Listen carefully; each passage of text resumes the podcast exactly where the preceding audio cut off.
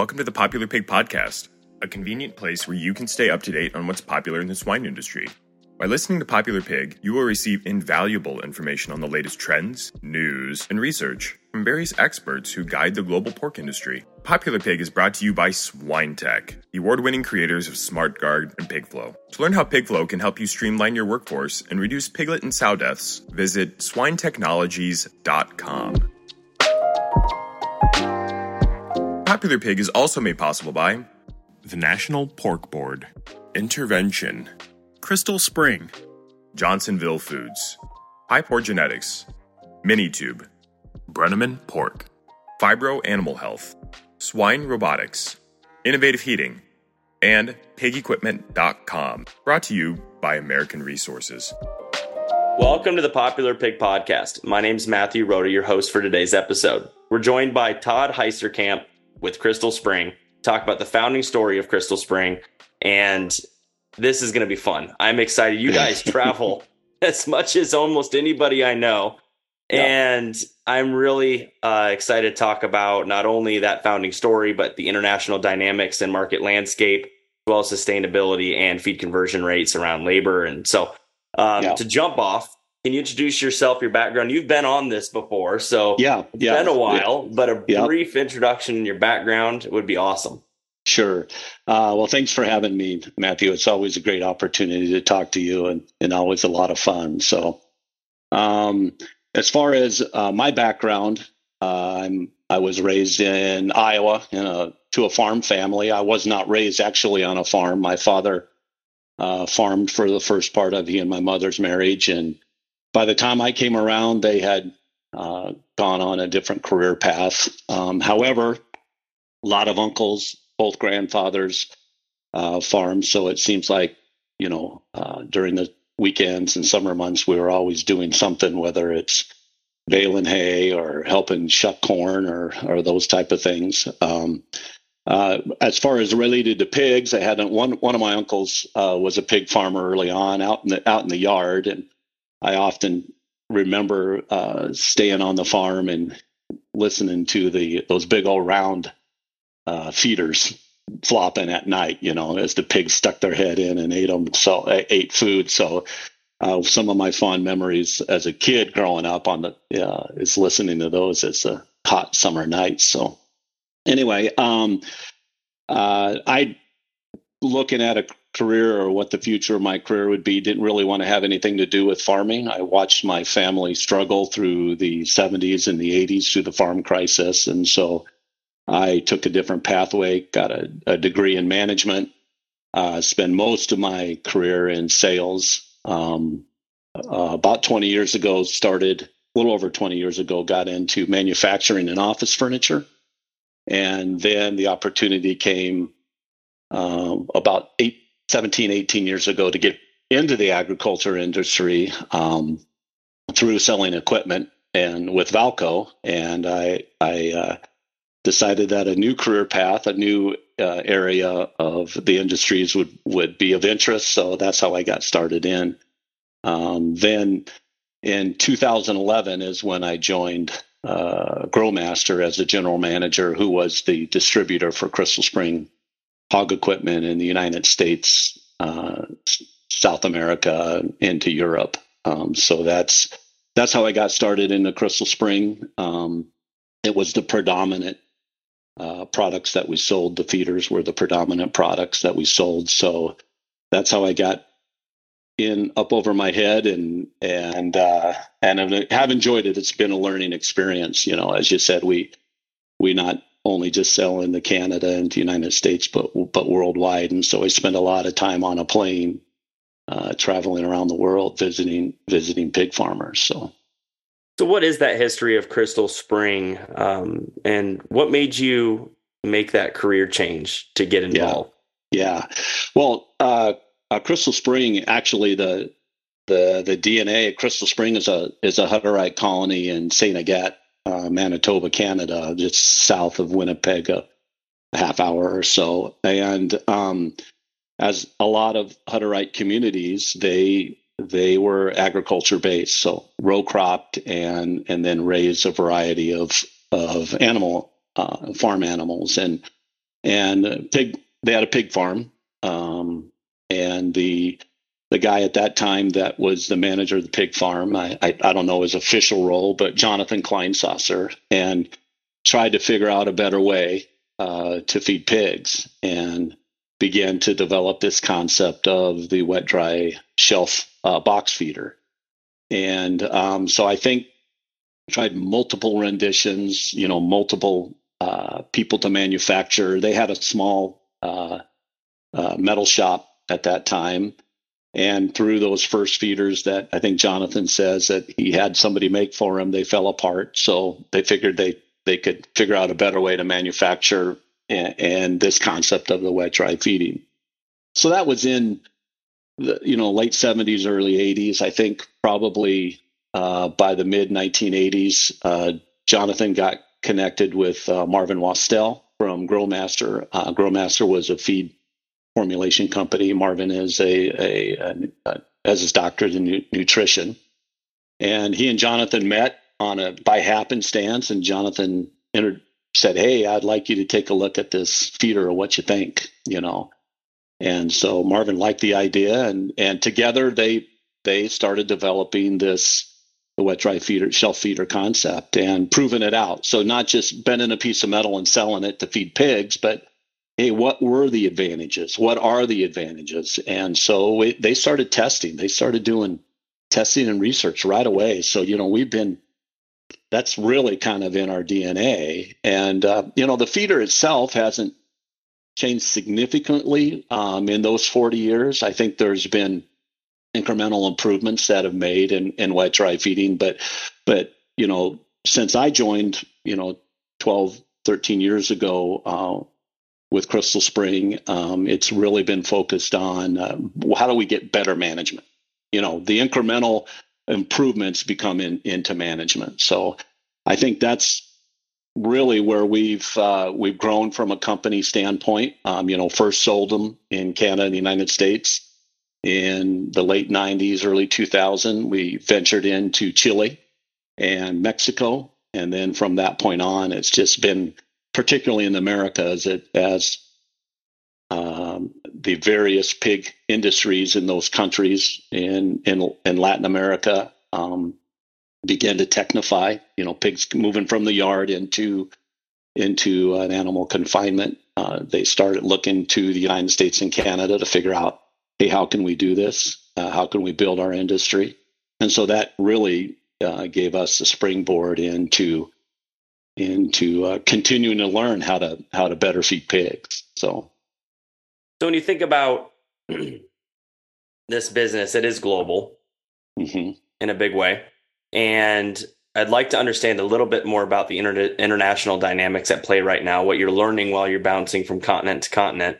Before we get there, I'd like to hear from you, Mr. World Traveler. what is your best or worst travel story? related to the pig oh, industry? Oh, that's really the best or worst travel story. Uh, uh, probably my best travel story, and and I'm not just saying this. Uh, this is really the truth. Is is going to Brazil in the in 2015. We um, started a subsidiary for Crystal Spring Hog Equipment um, to manufacture feeders for the Brazilian market. Uh, that was probably a the, the biggest learning leap that we we did because uh, not only in making a subsidiary and manufacturing and all those things to keep the you know quality um, and and making certain that we had the trusted partners, but but uh, the challenge some of our own value propositions because the Brazilian market, although we seem to think it was the same, it, it really wasn't. There was a really focus on on um, on feed efficiency was the was their biggest pain point. So that was all interesting, but that doesn't um, it pales to the fact that that's where I met my my Brazilian wife Natalia, and and it, most of the time you see us together as we travel worldwide, which is which is nice because it's it's nice to be able to travel together and have these experiences together and and uh, the the fortunate thing is, or for me, as I'm an English only guy, Midwestern guy in the United States, so never really had the opportunity to really learn another language. Um, my wife, on the other hand, is a linguist, and so I think I think she speaks pretty good at five different languages. We're, Holy cow! She's learning. She's learning uh, uh, Italian right now. so so anyway, but yeah, so that's that's probably the biggest, the greatest experience is having uh, having found my wife in in this and and being able to be in the business together. It's it's it's great. So that's awesome. So I got some rapid fire questions I've been asking people lately, okay. and I'm going to have quite the uh, quite the dictionary of answers here. Oh, but great! What is your you go to university that you root for? Um. Well, I went to the university, uh, the one university in Iowa that you go to get an education. That's the University of Northern Iowa.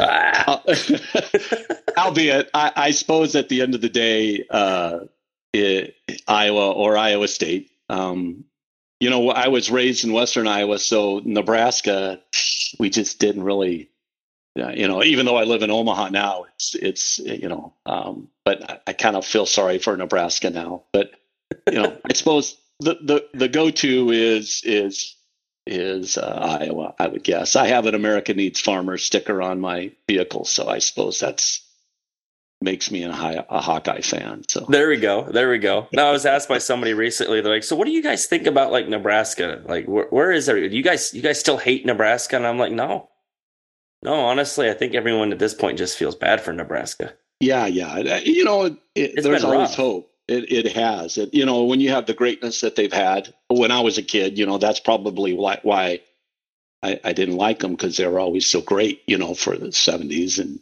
80s and into the 90s. You know, um, now it's now I, I hope they do well. I, I it, it's it's hard living in Omaha, um, you know, because that's all we get. And and I got relatives that are Nebraska fans, and you know, I want them I want them to succeed in life and to be happy. So, you uh you get to Vietnam, Thailand, Brazil. You get to a lot of places with a lot of personality, and so this next one there's got to be an answer to. What is your go-to karaoke song?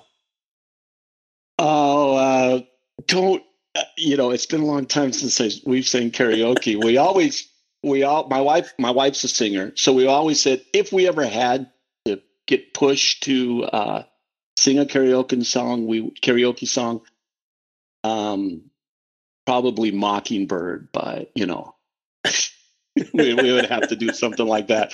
Although uh, she's she's famous in in Brazil for singing "Come Together." Uh, you know, the Brazilians always at the trade shows always have some sort of rock band playing, and and they inevitably get her on the stage, and she sings "Come Together." You know, so the That's the awesome. Beatles the Beatles version, not the Aerosmith. Yeah, yeah. what what actor or actress is your favorite or you can't stand? Um, I, I oh, that's a great question. I I like a lot of different actors. I suppose I have to go back to when I was I know, ten or twelve. Uh, when Stallone came out with Rocky Balboa, probably the mo- the earliest movie that I remember, like, oh my gosh, that was so awesome. The the Rocky movie. So I would have to say Stallone uh, has a special place in my heart, you know. So, uh, um, yeah. So I yeah, let's say Sylvester Stallone. What's your go-to beer? Oh, that's a good question too. Controversial we, uh, question nowadays. what's that?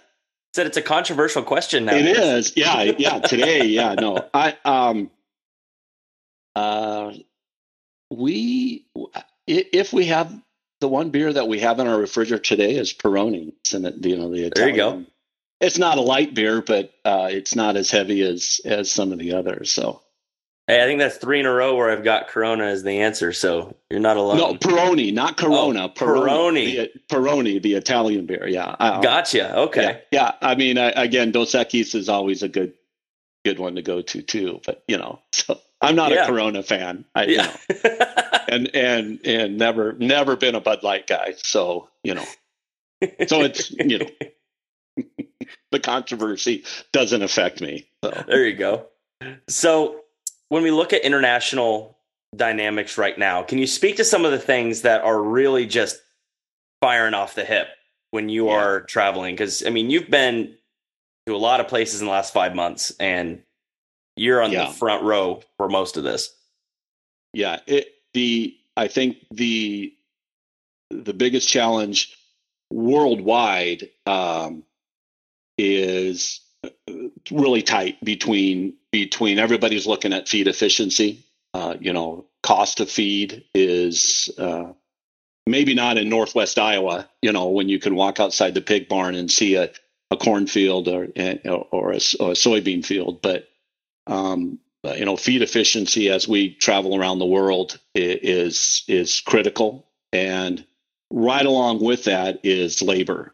Labor is a challenge. You know, uh, world worldwide, even in those developing um, markets that um, you know we would maybe consider labor uh, cheaper than here in in North America, but um, still it's a concern. It's it's a big concern. Everybody everybody wants to be more efficient in all aspects in the barn, whether that's in feed or in um, the day to day tasks that has to happen. You know, so, so we spend a lot of to- line talking about a lot of time talking about that.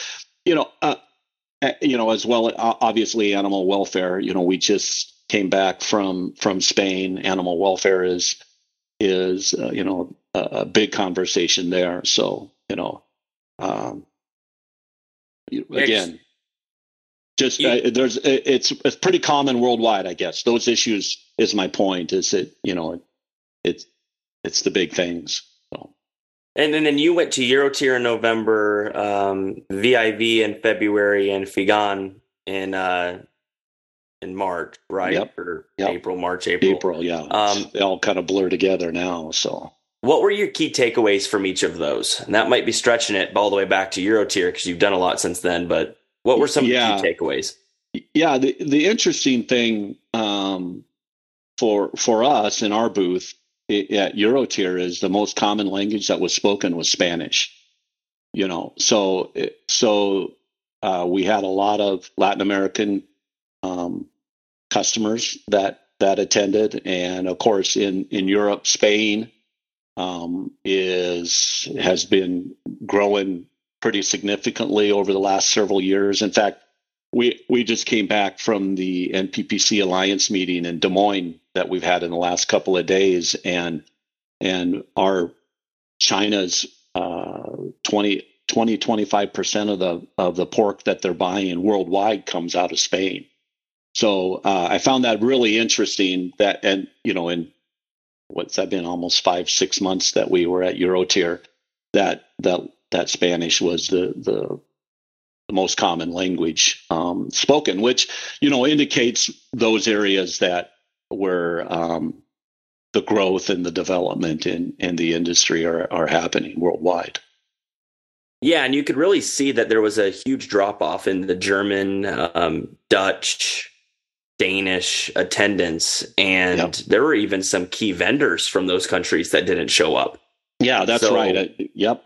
Yeah. So it, interesting. It's an interesting um, uh, dynamic in Europe on how they're how that market is going to develop um, in the future. We'll see how they, you know, the German, the particularly the German uh, industry is really really hurting. You know, just profitability is really hard, and then you throw uh, African swine fever into the mix, it's you know it's just really hard to to feel good about the industry if you're if you're a German producer. So and there's already heavy government subsidization or subsidizing going on there, and so if they're already having a hard time with profitability after already getting assistance, they're kind of at the mercies of the powers that that be.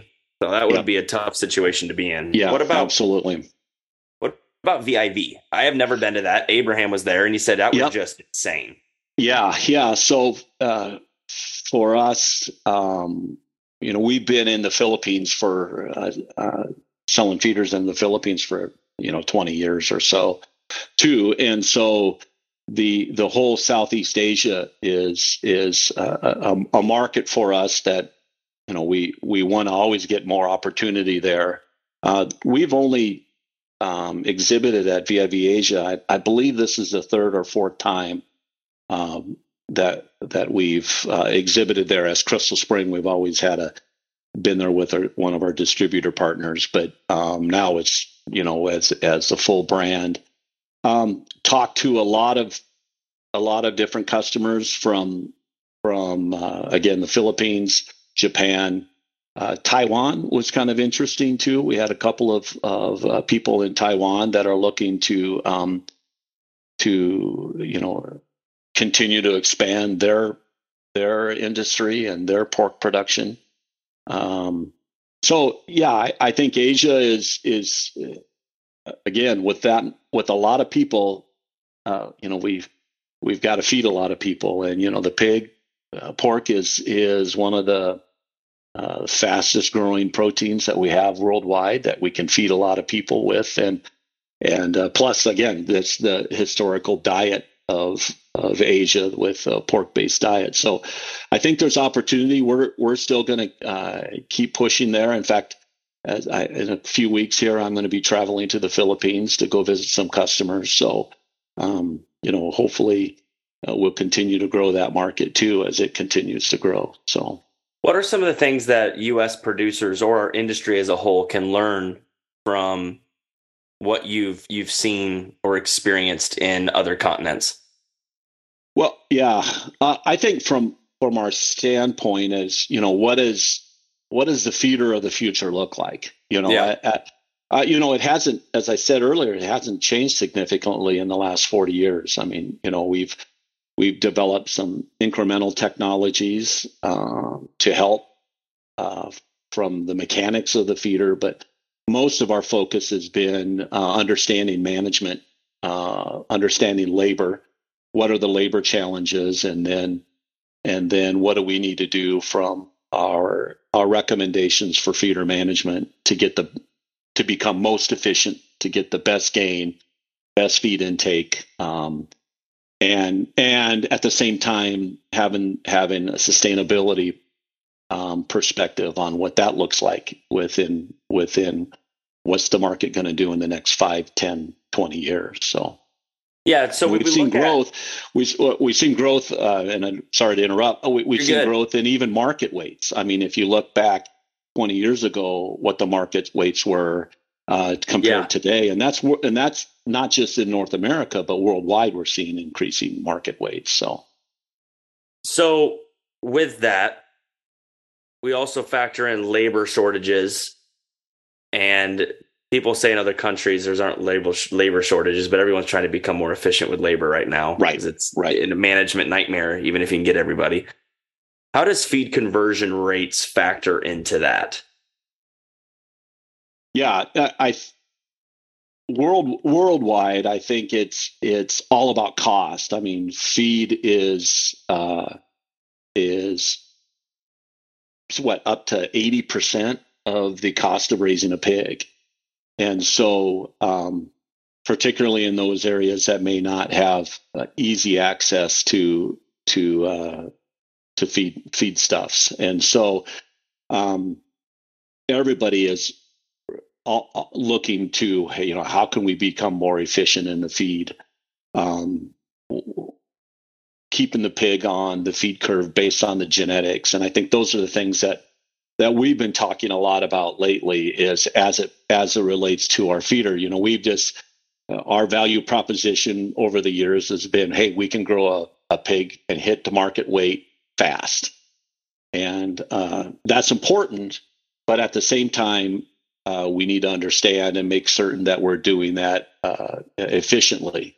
And so a lot of the research that we've done in the last four or five years have been have been focused on that as as how do we make certain that the our feeders are working most efficiently from the labor standpoint and from and from the feedstuff standpoint.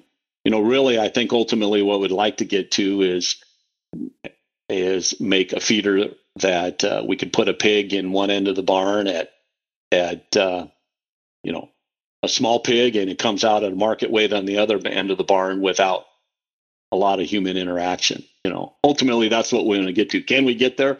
Probably not, but but again, I think that's that's good goal. the things that drive us. Those are the things that drive us. Uh, keep asking questions. Keep asking.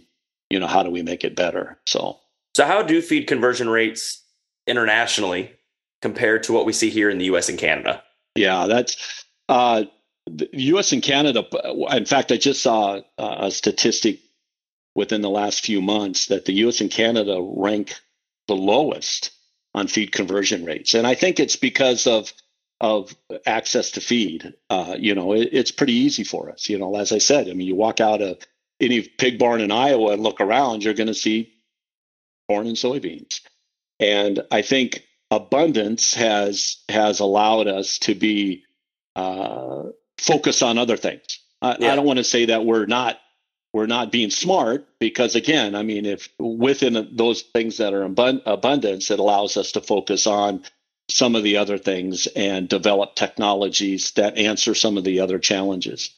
Um, it's however, a cool opportunity, though, right? I mean, if we know we're that far behind, that should, at least for most people, appear as a huge opportunity where we're not we're not maxing out the system, right? There's so much more that we can still be doing.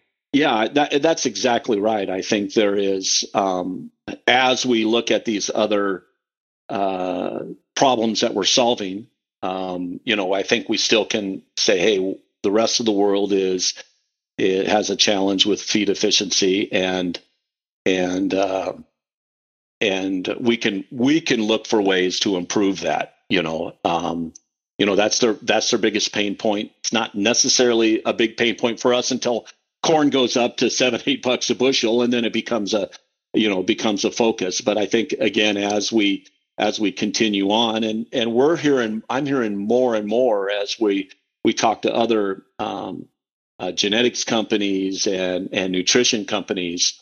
Um, we're we're collaborating together. Um, hey, what do we what do we need to be doing? What's your goal as a genetics company? What's your goal as as a nutrition company? And and how does our how does equipment fit into that? And I think that's where the uh, you know, worldwide as we, we, we see the same vendors at all the same shows, and we become pretty good friends. And there's always an opportunity to have a have a have a, uh, a dinner or or a beer and just talk about hey what's going on in your world and and we learn a lot from each other and i think those are the things that continue to to develop in the and i think will develop even more and more in the future so what are a couple of the things over the past 10, 15 years that have changed that have really shocked you? That really surprised you that you would have thought there's no way? Yeah, that's it. Um, I, I would probably say how quickly, it, even in my time um, in the in, back into or in the industry, uh, how uh, and you mentioned it earlier, how global it's become. You know, it, it is it is it, it's amazing you know, it, it shocked me. Uh, you know, I I figured, you know, the, the United States and Canada, we've been we've been uh, I would say we the, the the word is that that I hear a lot is technified. You know, we've been technified for almost 50 years, and and a lot of these uh, developing industries, uh, country industries, um, you know, it's been 10 years, um, maybe yeah. maybe 15 years, and so I think that's what's probably been pretty shocking to me is how quickly um, you know that this industry in that short amount of time and, and it could be awareness too but uh, uh, on my part that uh, it's becoming more and more global and more and more intricate of uh, the how closely related i often say you know the farmers that i talk to man they're all the same. They may speak a different language but they are all the same. They they care about their animals you know they they they want to make certain that they're raising healthy animals, they're doing it responsibly. Um, they may speak Spanish, they may speak Portuguese, they may speak Canadian English, you know, but they're all the same, and no matter where they are out in the world, I think that's uh, uh, that's probably the reason why it's it's become so global, you know, so quickly. So, yeah, it is. That is very true. No matter where you are in the world, they talk about what they do. Yep. Very, very similarly. Yep. It is. Yeah. It's a passionate conversation, and it is. Farmers are farmers. It's great. Farmers and, farmers. and, you know, I mean, c- coming you know, having that in in just my genetics DNA from coming from an ag, you know, multi generational ag family, it's it's really interesting, you know. So um, they are all the same. I don't think our fathers or grandparents, great grandparents would have ever imagined how similar they were to the farmer on the other side of the world. I, I, agree with that. My grandfather would have never thought that. Uh, he would have never understood that, you know. So um, I, it's a privilege for me to get to have that realization, you know, to get the privilege to to uh, to understand that the farmers are farmers no matter where they're at. So, so when you think about the next ten years, what do you think from what you've seen globally is going to come to the US or Canada that a lot of people today would say no way? Yeah, I, I, I think the first and in is what we talked about is the, the feed efficiency thing. Okay. And and pr- probably not so much cost driven, um, uh, like it is uh, within the rest of the world, but more from sustainability you know everywhere i everywhere i go every conference we participate in the conversation surrounding uh, sustainability is, is, part of that conversation. So i think you know um, we have to do more with less. You know we i live here in omaha and we're building data centers google and facebook and amazon and every one of those are they're building a new facility uh, just outside of that's like 500 acres you know 500 acres of farmland that was 10 years ago, five years ago was farmland. Now it's not farmland anymore. Yeah. And so we have to do more with less. Um, and so I think that's where in the United States where we, we, have to continue to figure out is how do we do more with less and and uh, and feed efficiency is I think is going to I think it's going to be the next the next that's king. Uh, king, right? It, it, as it relates to sustainability, not cost. I think that's the that's the thing that may be more shocking is is you know everybody else it's just because it's cost it costs a lot to feed a pig and uh, if you're in Chile, you know. Yeah. Um, but but in Iowa, like I said, it's a different story. So.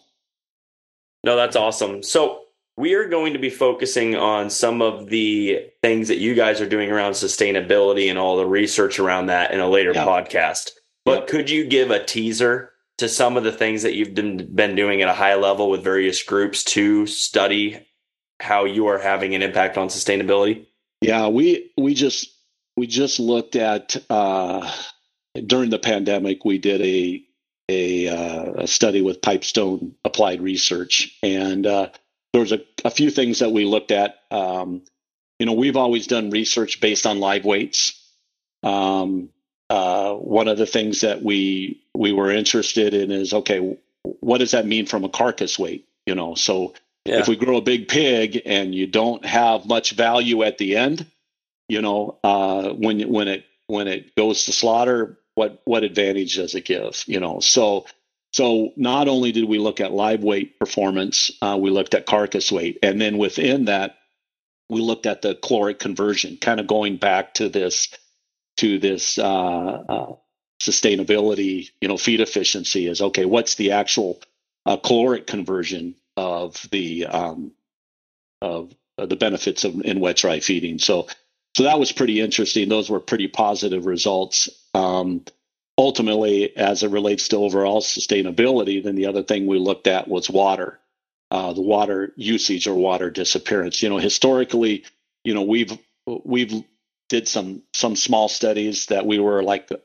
30 35 percent uh, less water disappearance, but this is the first time we actually in a in a research protocol said we're gonna we're gonna measure for this, and it came out to be over over almost 54 percent difference um, water disappearance, excuse me, between oh, wow. a wet dry feeder and a dry feeder. I mean, that's that's huge. I mean, we were that's shocked. I mean, we were shocked, and we because we had all our story was always a third less water. Now it's it's fifty percent. You weren't just shocked; you were you were pumped. Uh, yeah, well, it, yeah. Again, it, it, it was exciting for us because we did that in, in a in a couple of ways. That you know the the old tests that we did were over 10 years ago. Well, we improved our management, improved our management recon- uh, recommendations.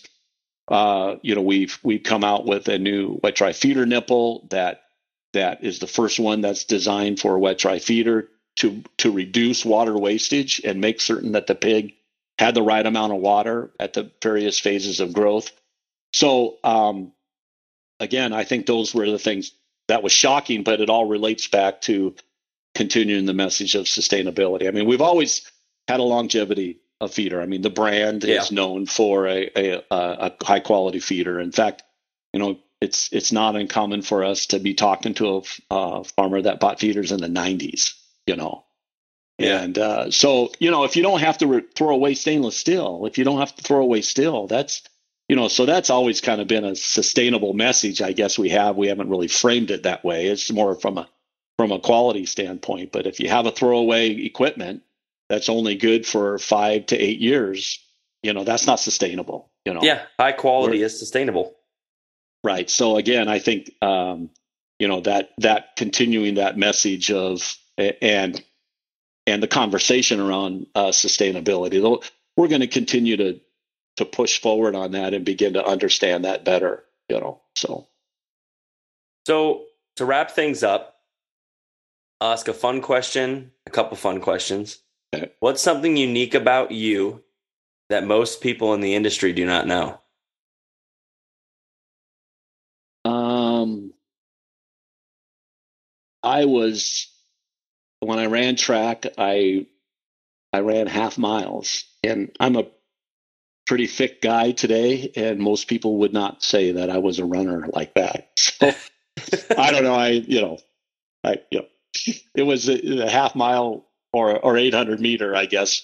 I yeah. started. I'm at the age where I started running half miles, and by the time I was done, it was 800 meters. But uh, uh, most people didn't realize that I was, you know, they, they, they understood I played American football because of my broad shoulders and my size, but not that I, I could run pretty fast. So that's awesome. And then in your travels, what's the craziest thing you've ever eaten? Um, I've eaten a lot of buds. Yeah. You know, yeah, yeah, yeah. I, I had some larvae in Mexico. Uh, I almost ate a scorpion in China. Um, but and it was wiggling way too much that I decided I wasn't going to do it. The the guy put it on the end of a stick and it was wiggling, and I was like, ah, I think I'm going to pass on that. I wish I would have now. I mean, hindsight, you know, I wish I would have. I mean, I don't know anybody that's eaten a scorpion. I mean, no, that would have been pretty awesome, or we wouldn't have been here to hear about it. But well, it was a little one, so uh, you know. That's awesome. But thank you for being a guest on the Popular Pig podcast and telling us about what you've been learning and what you've been doing. Um, it's always great to have you on, and we really appreciate it. Appreciate the opportunity. Thank you, Matthew.